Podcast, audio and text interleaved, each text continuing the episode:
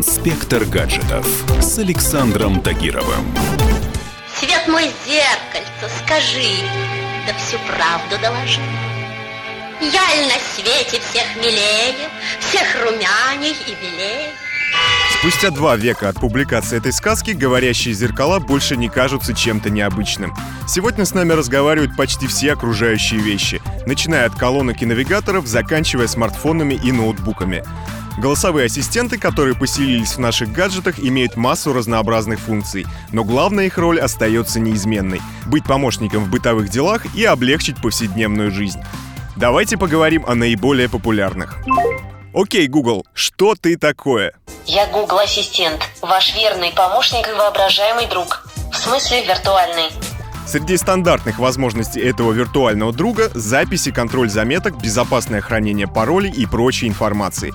Если вы активно пользуетесь поисковиком Google и, к примеру, стали фанатом определенного сериала, через какое-то время ассистент это дело смекнет и начнет вам присылать уведомления о выходе новых серий. Голосовой помощник также может по вашей просьбе позвонить в ресторан и забронировать для вас столик. Вот только такие крутые функции пока не работают на русском языке. Как всегда. Алиса, расскажи анекдот.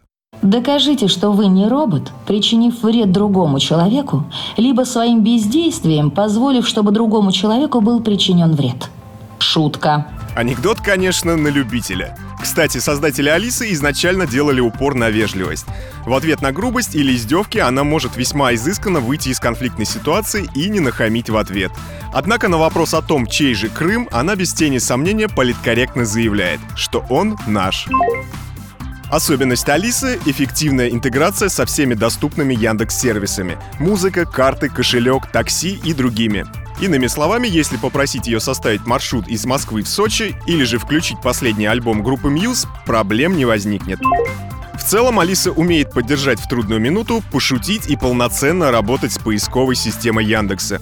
Да и живой диалог голосовая помощница поддерживает куда лучше своих конкурентов. Еще один фаворит в гонке виртуальных подружек — это Siri компании Apple. Она способна совершать множество действий, от выполнения просьбы включить режим энергосбережения до управления заметками и телефонной книгой. А в случае, если вы не знаете, как поступить, Siri может бросить за вас монетку или выбрать карту. Если сравнивать Алису с Сири, становится понятно, что Алиса больше заточена под тонкую русскую душу. Ее ответы более многогранны, запас шуток и острот значительно шире, да и голос у нее поприятней. Новичок на рынке виртуальных помощников — это Олег от Тинькофф Банка. Общаться с Олегом можно как с любым другим голосовым помощником, задавать вопросы и отдавать команды. Олег умеет переводить деньги, искать скидки, покупать билеты в кино, управлять вашими карточками и общаться на отвлеченные темы. На презентации разработчики обещали, что Олег будет менять характер по мере общения с пользователем, анализировать реплики, изучать настроение и подбирать стилистику ответов. Кстати, такой алгоритм обучения уже успел привести к курьезам.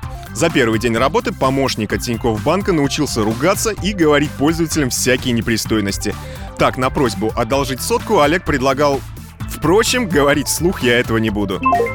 Подводя итоги, отмечу, все эти голосовые помощники — это вовсе не искусственный интеллект, который человечество до сих пор не создало. Да и вряд ли создаст в ближайшем будущем. Ведь для его разработки нужно хотя бы понять, как работает человеческий мозг.